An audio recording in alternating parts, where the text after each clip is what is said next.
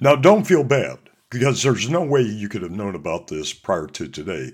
But former presidents Abraham Lincoln and Barack Obama, then Albert Einstein, Nikola Tesla, Elon Musk, Jodie Foster, even Hillary Clinton, we all share something and have something in common. You know, others do too. But there's no way you could have known about this until today. But all of us are what they call INTJs. So that's introverted, knowledgeable, thinking, and judgmental. Yeah, we're, we're pretty damn smart. And we're, yeah, pretty damn special. Now, I know when it comes to me, you're thinking more like special ed, special K, but don't diminish people that really are special ed. I'm not that kind of special. So it's basically, if you've never taken the Myers Briggs Jung typology, it is a personality indicator, right? So Myers and Briggs came out with this idea. There are 16 personality types. Now, Dr. Carl Jung, before he died in 1961, he actually had the idea that there's 32. Yeah, it's kind of hard to narrow it down to just 16, but somehow they came around and they did it. And while INTJs are, you know, we're pretty spectacular, we're not as spectacular and limited like my wife. My wife's an INFJ. That's rare. I mean, we're talking like, you know, Chinese 18th century vaseware. Uh, there's probably a lot of vases, vases, however you want to say it. But yeah, she's got one of the rarest type personalities, and she's smart as hell. I'm highly intelligent, but not Elon Musk, not Nikola Tesla, you know, not these great minds. I mean, you know, when you look at them and look at what they contributed to society and how they did these things, it brings a lot into mind. If you don't know what you are, you ought to Google Myers Briggs Jung Typology. Get on there, take the test, see what you are. It's one thing to acknowledge all of us have some kind of unique thing that's set just to us, right? But then you look at your profiles and you say, wow, I'm on this same level. I've got the same personality as somebody like, okay, Nikola Tesla, or it could be Arthur Ashe. Arthur Ashe is also an INTJ, you know, but you look at these and you're finding out that you're something else. You know, you've got the personality, you've got the introverted or the extroverted. I'm an introvert, which is kind of odd because when I'm teaching, when I'm doing safety related things, when I'm working with clients, I'm more on the extroverted side. And I think that's why, you know, when you look at Myers Briggs, people are like, how could you only be this type? But then in another environment, you're this. It's the environment. The environment is what makes or breaks us. You know, to truly know yourself, you have to know that when you're around family and friends, you get to acting a, a different way, right? Because you know, with some people, you could be all out you, all out island. You know, I'm going around and talking shit and cooking and having a good time. But then once I've done that, it takes a minute to recover because I'm going outside of my normal personality trait, right? That introverted, knowledgeable thinking, judgmental. And that's the downside too. That judgmental, that other side, man. It, I hate to say this, but people that know me, my wife, my family, you know, my true friends, the people that actually know me outside, you know, that that circumstantial friendship that you get once you're in work or, you know, you're in a sporting club, whether it's golfing or bowling, you know, but the friends are like I told you about previously with Gene Hemphill and the last thing. You may not see each other for long periods of time. You may not talk to each other for long periods of time. But when you do call them, when you do reach out, when you do say, hey, God, my hand's out, please send somebody here. They show up and say, What the fuck did you do now? I mean, think about it. We all have a different view on many different things. But one of the things that's really hard to view is ourself. So take a moment if you've never taken it before. Again, just type in, you know, do a free one. You don't have to go to the Myers Briggs website and take the whole thing. It, it gives you a better in depth thing. It gives you things that are like, with your personality, this is the best type of job for you. For your intellectual side, this is the best type for you. Uh, this is your best match, you know, because I mean, my wife's an introvert, I'm an introvert. How the hell do you get that? You know, because if you got two people that need that distancing, that needs that isolation and that self time, you would think well, somebody has to be, you know, on the excitable side. Somebody has to be the extrovert and get things going. No. We could sit across each other for hours and she'll look at me and she'll say, shut up. And I'll say, damn, it's about time. I was just going on for hours. We're balanced. It's like I said on, you know, other podcasts, when you have that magnetic attraction, right? Because you have the negative and the positive, and we're going to bind together. Uh, it's not it's not so much that you have opposing factors, but you know, you have these different subsets too. So when you think about yourself, think about I need to take the Myers Briggs. I want to see what my personality type is. I want to see where I'm at and who I'm aligned with. It doesn't mean that you're going to be best buds or you guys could hang out and collectively, you know, solve world problems or hell, even local community problems. But it gives you an idea you know, when you think about things, because everybody's like, I wonder if there's anybody out there like me. We don't want to feel alone, right? Even though, as an introvert, I need time alone. Uh, I have to, you know, collect myself. Again, it, it depends on the situation. If I'm given a class, I could sit there and talk with those groups for hours. I love to train. I love to teach. I love to communicate, as you can tell from the podcast. I've got to do better at this. I'm hopefully I get as good as podcasting as I do with the safety and the consulting and the training and doing stuff like that. There's hope. I mean, comparatively, looking at who I have the same personality traits of, look at them. Hillary Clinton, you know, she had to do public speaking. Abraham Lincoln, well well spoken. Elon Musk, for them to become great, they had to communicate, get their ideas out, find like minded people. You know, the true introvert in the group, I would probably have to say, would be Nikola Tesla, uh, because where he was constantly inventing and constantly doing this. So take your test, find out what your personality is like. Now, what's kind of funny, you know, because people will bitch and moan about all kinds of different things. Yes, I know it's not a true indication of who you are. It's just what your personality is. You may be something completely different because people will bitch and moan and say, well, you know, Myers Briggs is not accurate. But if you research it and you look at the, you know, information behind it and how it's compared and how they came out with the relevance, you can see yourself in that. Just like people look at their astrological signs, right? So if you believe that, I'm a Capricorn. Capricorns are considered to be intelligent, uh, smart assed. Yeah, quite a few. Uh, we can be a little distant, a little aloof. We're always, uh, you know, trying to achieve higher, and that's true. But I can tell you other Capricorns within that same uh, lineage as I am, you know, within a week or so, different cusp, different things like that, completely opposite. Kindest persons you ever saw were completely introverted, don't want a damn thing to do with anybody. But again, it's the environment, it's how you're brought up. There's so many different things about it. You know, and when you look at it, you can't just look at one phase because we're going to find things like I told you in the last podcast that are comfortable to us. And that's the hard part is to recognize, no, I don't have faults like that. I don't have that. And then you look a little deeper and say, well, I do. It's just not as rigid as that sounds. It's just not as uh, flagrant as they say it is in this test or in my responses. But is it really? Or are you just kind of patting it a little bit itself?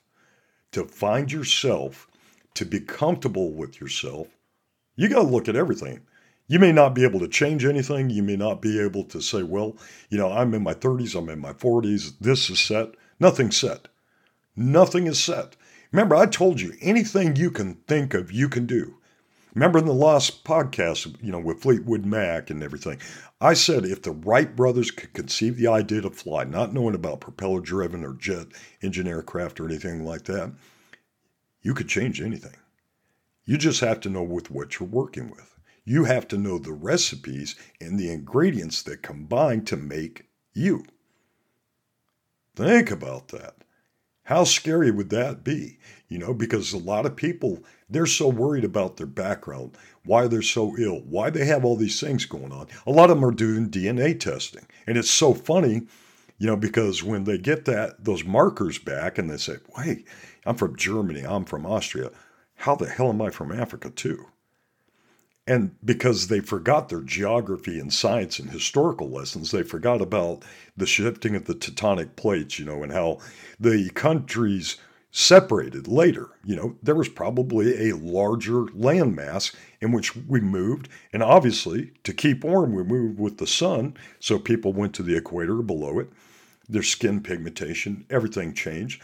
And then the landmass is separated through, you know, events that happened underground and geologically where it starts shifting. We had North America, South America, Africa, Australia, all the different plates set. They forget we all come from somewhere. And it could have been at one point in history, altogether, we were the same. Let's break it down into what makes us different. Let's look at our ingredients. You may be a salty, you know, payday candy bar, and I'm just a big almond joy. But our cores are going to be the same. But it's going to be interesting to find out where you come from, where you could potentially go, who you're similar to that can inspire you to take that next step forward.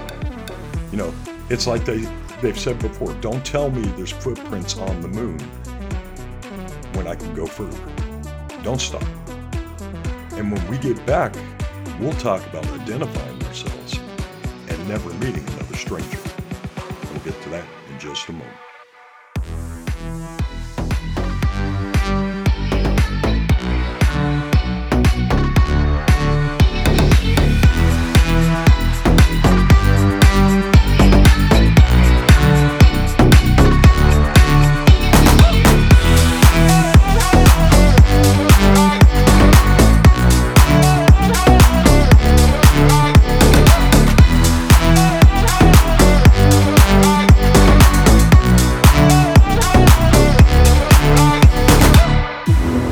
Thank you.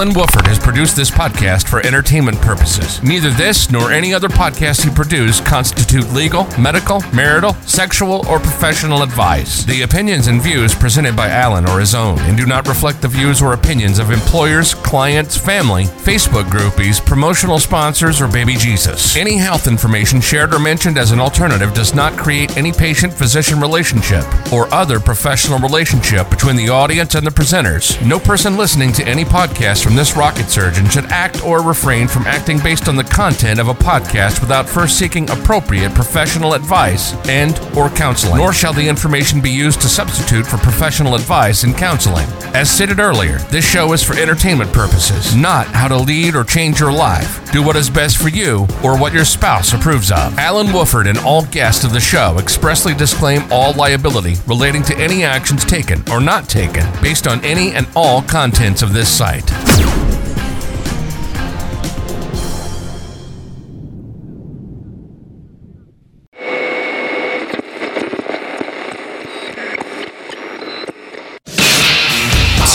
Stop the search for something intellectual and fulfilling. You've tuned into the diary of a bald man, and there is no, no going back. Let the moaning, groaning, and bitching begin in five, four, three, two, one. Hey, Sinners, welcome back to the shit show. This is Alan Wolford, and you're listening to Diary of a Bald Man. So, welcome back.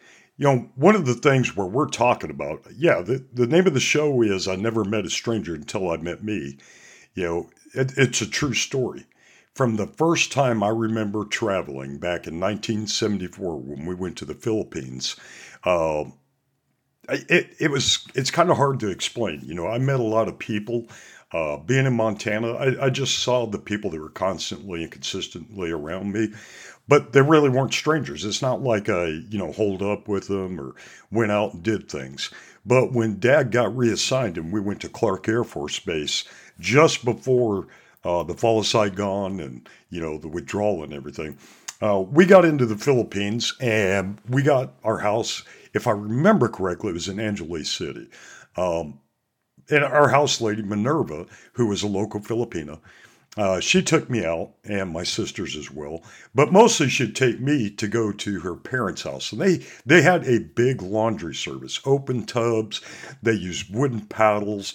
They'd mix, they'd clean, they'd iron. Um, I remember lots and lots of sheets and shirts and things. So I don't know if it was for a hotel or for some type of business. But what was great was we'd get in there, and I, I could not speak Tagalog. I could not speak any bit. I mean, I could say a few words now. Salamapo, Mahakita, uh, Mahakita habang hokoy nabubuhay, ende, oo. You know, just simple phrases you pick up. And, you know, I got introduced to the family through coffee. Now, it sounds like an oddity, but the reason we had coffee in the Philippines, we could not drink the local water we'd have to go on base with like these five gallon collapsible jugs. And we went to like a gas station, we'd fill them up and we'd bring them off base. So, what they would do is they'd boil the water like you would for coffee, and they made instant coffee, but it was a sweet coffee. It had some kind of creamer. It's not the powdered creamer like we have today. Uh, and they'd put like a syrup uh, probably like a Karo syrup. I do remember one was kind of clear, not a lot, just a little bit. And that's how I became a coffee addict. But what was funny, what what made it so easy to communicate with them, we'd sit there and we'd have coffee. And it's also the first time I ever saw a chess game and where I started to pick up and love the game. And without speaking a single word, they'd show me which piece could move in which direction how far it could travel, what it could do, what it couldn't do. And without speaking a single word, I started to learn chess. I did not become proficient at it. That's just where I picked up because I thought it was more amazing than Chinese checkers uh, or Chinese, yeah, Chinese checkers, checkers, and things like that. To me, it was a magical game. So I never met a stranger.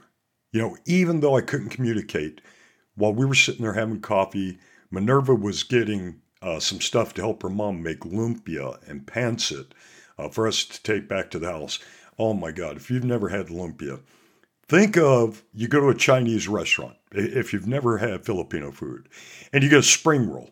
But that spring roll is about the size of your pinky um, lengthwise. It's, it's not very big at all. But it's probably as thick and as dense as your ring finger. And it had, the ones we had, had pork cabbage, ginger. Uh, if I remember correctly, it was a form of uh, not coleslaw, but it, it had like a cabbage that was very unique, more more in line to like you would see with kimchi, Korean food, uh, ginger, spices, and it was so amazing. And the pancit, think of like spaghetti noodles with you know same thing. It'd have carrots, uh, they'd have other vegetables and stuff in it and it would have meats. Uh, I think the one we had that time was chicken, or it may have been a mixture of chicken, but it had some kind of fish and shrimp style too. So it was amazing watching them cook, and they'd hand me these lumpia wrappers, and they'd stuff it and you know show me how to roll it and everything. But it was really unique. You know, again, never met a stranger. Well, time goes on. You know, my time traveling around with my dad, we go to Guam, same thing occurs. You know, they speak English. They it's predominantly English. You know, it's a territory. And then through other places in my life, I've had the unique ability to go up and just start talking to people. You know, it, my wife and them laugh because I go into the store, hey, Alan, you know, I, I call up a restaurant to order her salad. Hey, Alan, you want the usual for? Because I make that unique experience when I meet them to say, hey, how are you doing today? My name's Alan. What's yours? And then we go into the order selection. Um, I used to, I used to love meeting somebody new. But on that same side, if I don't like somebody, if I come into a room, you know, I'll let you know either by my facial expression or something. It's just if I don't like somebody, everybody knows it because I can't go up. So I don't know if we just get a feeling or a vibe or, you know, there's something where I'm able to detect. If I'm not going to like somebody, I may talk to you, I'll be courteous to you, but you're going to know, hey, this is not something that's going to develop. And so when we do these things, it took me years and years to realize this.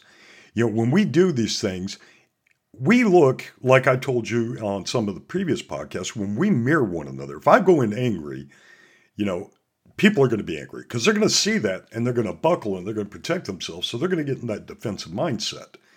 And others will see that and then they'll use their skills to de escalate and bring you down. So think about this with yourself. When you go up to people, anybody, anybody, when you, when you approach them, are you going to them with that open gesture, that open look? You know, not immediately smiling. You, you don't need to do that, but just go in and you have that calm demeanor. You know, and that's the thing. When you go up to a stranger, you know, you want to have the ability to reach out, to communicate, to extend your hand, to say, hey, how are you? My name's Alan. Your name's Bill. Uh, I heard that you do these things for engineering. I heard that you have this. And then you get to know the individual. And then over time, you know, as you get to see him other events, as you get to see him in the office space and things like that, you get to know the workers. You get to know the people around. You get the people that are in your spaces. But what I'm talking about, you know, when we're talking about meeting strangers, the biggest thing for me was I didn't know myself. And that that sounds strange to a lot of people, but you have to think about this. Like I said, in 74, 75, went to the Philippines, right? Then just a few years later, you know, we come back CONUS, continental United States, and then we go to Guam. Similar cultures to what we had in the Philippines. You know, not as impoverished because it was, uh, or it is a actually U.S. territory, but same mentality. You go out into the villages. We could drink the water there. They'd have similar foods. You know, you'd have Micronesian style, you'd have Korean, Japanese, because of the Japanese influence during World War II when they were in possession of Guam. So it's kind of unique for me that I come to Tennessee and, you know, I'm working on the project over in Greeneville at US Nitrogen. And I've got all these people that know one another. Part of it is from their workplace, right? So they develop these friendships, stuff like that. But what was unique and exciting for me, because after being in the military and then traveling around, you know, for law enforcement and specialized security and protective services and working as a bodyguard, one of the reasons I excelled in that is because growing up, I had such a diverse background. I didn't have any set idiosyncrasies. I didn't have a set mindset on culture and diversity and exclusion and inclusion because every time I went somewhere, because I didn't meet a stranger, I picked up on their cultures. I picked up on the ways that they did things. When I was traveling around the US, Alaska, Hawaii, Wake Island, I was able to pick up and mimic the environment I was in. So I was immediately accepted because I'd see how people address one another. I'd see how, you know, they ate, uh, what they did to hang out, things like this. I may not have participated in all of it, but because of that multicultural background and exposure I had as a child, I didn't have anything of my own. I didn't. But it took coming to Tennessee for me to find that. And what was so strange, you know, again, we're in Greeneville, we're at the US Nitrogen Project, and I'm seeing my wife and I'm seeing my friends and associates and the people I'm working with.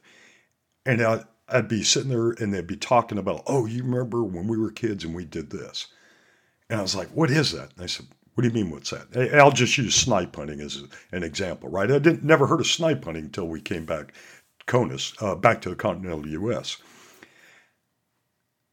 It amazed me because they grew up and experienced things together, whether it's hunting, fishing, snipe hunting, uh, going to the fair, going to special events, going to, you know, all these different things that was the culture of the area, that was the background of the area. And here I was, and people were asking me, Oh, Alan, what's your favorite music? And it, it's very diverse. You know, like I said in the previous podcast, Ozzy's always been my favorite. You know, Fleetwood Mac, all these different things. But I also like, because where I grew up overseas, you know, a lot of people over there love orchestra music and they love, you know, uh, Beethoven and they love different things because of the passion beside the music. Yeah, they listen to American music, you know, music from other countries too, but orchestra was a huge thing. I didn't know it was my favorite. I could not tell you anything about myself. I could tell you where I'd been, what I ate, what I experienced. I had not personally developed anything, not a damn thing. You know, and people laugh when they hear that. And I said, I really don't. You know, my wife will tell you my favorite food in the world is chicken and dumplings. You know, I love other foods. I love Asian food, Korean food, Vietnamese food. Absolutely. But I never told people that for the simple fact I can't say, oh, I'd love some pho. Oh, I'd love some real Mongolian beef without all these fucking broccoli sprouts in it. Because, you know, the, the things that we do to Americanize foods and fillers and stuff, you don't do in other countries. They have some things, but not to the extent that we do here. You know, it, it's crazy when you think about it. So, with the background that I had, the way I worked out problems varied. I didn't know who I was, so I couldn't fix things initially. You know, in 2007, when I almost pulled the trigger, there was so much going on in my mind. I didn't know how to reach out because that had not been something that I'd ever seen before. In the villages and the communities I lived in overseas, if somebody had a, a problem, the whole village took care of it. The whole family took care of it. You had tons of people on top of you. You know, when Fred Mendiola's house had the fire, our family and other families went in. We scrubbed the walls. We helped to paint. We cleaned all the stuff where smoke and soot and ash and everything got on it. I mean, the villages come together. But here in the States, you know, you don't have that as much. You do in some of these smaller communities, you know, where something happens. I know that some of my friends, like David Moore and the guys in Greeneville, if somebody's tractor broke down, there'd be three guys out there lifting that some bitch, changing tires, doing this because they understand what happens if the crops go bad, if the hay doesn't get raked up and then baled up. They know what's going to happen with the cattle. It's that same village mentality. I didn't have that. So a few years ago, you know, I was learning about social media. Part of it was to communicate but because I had never been exposed to it the way most of the people in the States, I, I have been, but I just never got into it. I didn't like some things about instantaneous information. I love books, I like to read. But when I found like Wikipedia and Encarta and you know some of the things that along those lines, I got intrigued by it because where I didn't have access to the books, that's actually what got me started. Then got onto Facebook so I could keep in touch with my friends and family because I was out in the middle of the ocean. And then I was up in Alaska. And then when you talk about writing letters and you talk about doing things, they didn't understand that. They was like, why? This is what we do. This is how our culture is now. So getting back to it, my biggest problem was I had no set culture. I did. I was a cornucopia of everywhere I'd been, every person I'd ever seen, and I kind of reflected that, except when I crashed. When I crashed and almost committed suicide, one of the things I had to stop doing was thinking about where I had been, how they responded, and where I was at now, and how they didn't respond because they believed in giving you your privacy. You, you, you man up. You do this. You, you take care of this. What people don't understand or realize, and think about a time when it happened to you. You, you were down uh, you may have had issues with the family. You may have had these events going on, and people just didn't notice it. Or if they did, they avoided it because they had their own dramas. They had their own plights. They had their own family events going on. You know, and so they distance themselves to give you privacy, but also not to encumber themselves with additional stuff. It's kind of strange. I wish you could go to Baguio City or Angeles City in 1974, be the only white kid walking around in some of these villages. I wasn't afraid. You know, I knew shit was happening. Bad things happened to some people, robberies, things like that. But for some reason, that community absorbed me because I absorbed them. I was curious about everything. I tried every food. I tried, you know, when they started doing the pole dancing, not pole dancing like you're thinking. They have bamboo sticks. They tap it on the ground. You jump in between it. You know, it, it was so unique. And I come back to the States, you know, in between the Philippines, then Guam, then coming back and then going overseas again. You know, so I got reabsorbed. But when we got to Georgia, you know, back in 85, and I'm looking at these kids, they're looking at me, and I'm wearing Hang 10, Ocean Pacific, and they're wearing little, I think it was crocodiles, alligator, I don't know what the fuck they had on. They had all this, what I would call fancy clothes. They had polos, they had stuff, and I was like, what are you wearing? It, it amazed me that they would take the time to dress up, and it's like, no, over, overseas, we just got dressed. Uh, what I'm wearing right now, I could wear out to the Babulao, the ranch. Uh, I, I'd put on pants like that when we're picking pineapples, and they're like, "You pick pineapples?" Well, yeah, I'm Haole. Yeah, I, I fit right in. This is what our village did. This is what we did as a community. It was strange, but again, I come to Tennessee, even though I'd been in the states. I'd been in CONUS for a while because I was with these people consistently for years during that project you know, I saw that they had to develop sense of being, of who they were. They, they weren't strangers to anybody. You know, you could go up to Matt Armstrong and say, Matt, who's that guy over there? Oh, that dumbass, that, that's Alan. You know, and this jackass over here is this. And they, nobody was offended because Matt had always been Matt. And when he described things, it was with the vibrance and the unique tone that he always did it. And I was like, damn, Ambrose, you know, you're, you're driving me crazy. But where it came to a head for me, even after all this inclusion and getting you know ready to learn these things, my wife would see you know posts I'd put on Facebook, then trying to run all these websites because where I was accepting and developing and building on this new culture, I thought, well, to meet this culture, I've got to do this website for safety. And to meet this culture, I do this website for humor, uh, stupid shit. Uh, you know, then I had to have an Instagram account for me, for safety, for this. And I, I was going crazy. I was trying to keep up with everything and separate my business, my personal side, my exuberant side, my comedic side. And nobody else did that. But I didn't know that. And my wife would get so frustrated with me. And she'd tune me up and say, Why are you doing all this? And I, I didn't have an answer. I didn't know me enough to say, well, what what do people want here in the states? Because when I was in Alaska, again, I was in my community. I didn't have to exalt anything. No web page. People say, "Hey, Alan, we're doing this at this time. We need you to do this at this time." Roger that. We're there. We're on it. You know, when I was in Hawaii, same thing. I didn't have to guess, but where I was trying to develop and find myself, because I was the only stranger in every group I went to, I couldn't tell you. So in trying to build up who I am today, I broke it down into different segments.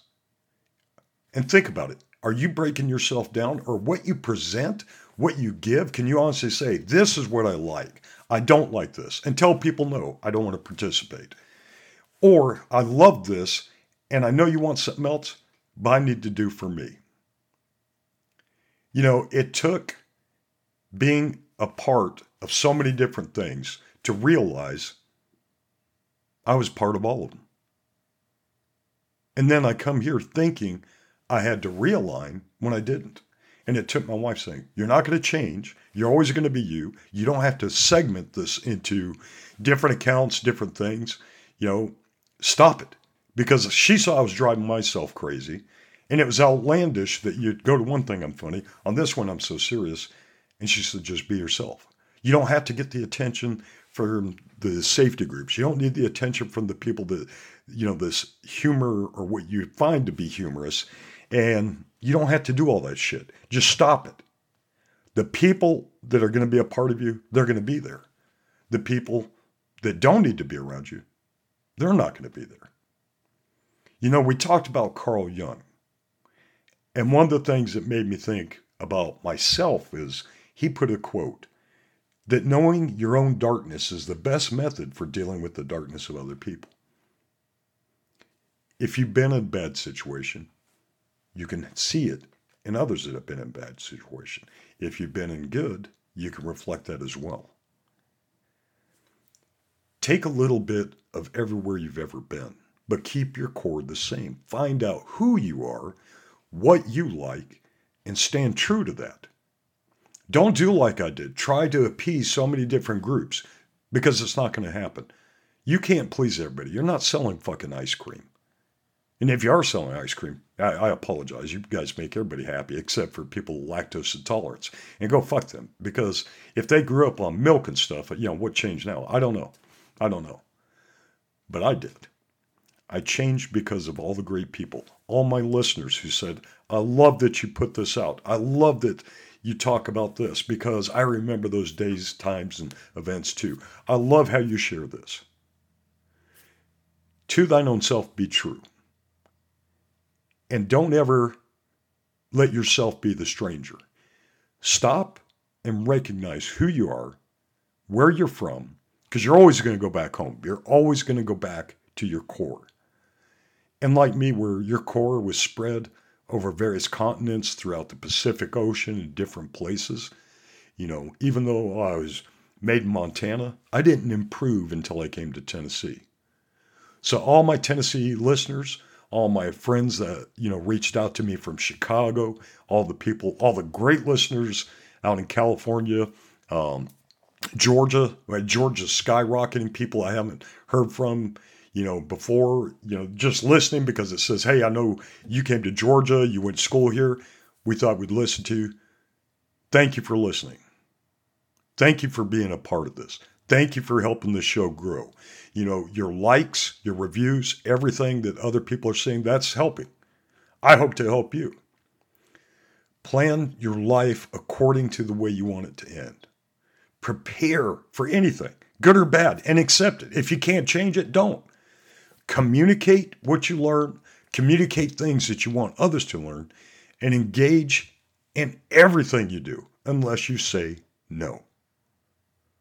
Thank you for listening. Now get the fuck out of here and enjoy your day.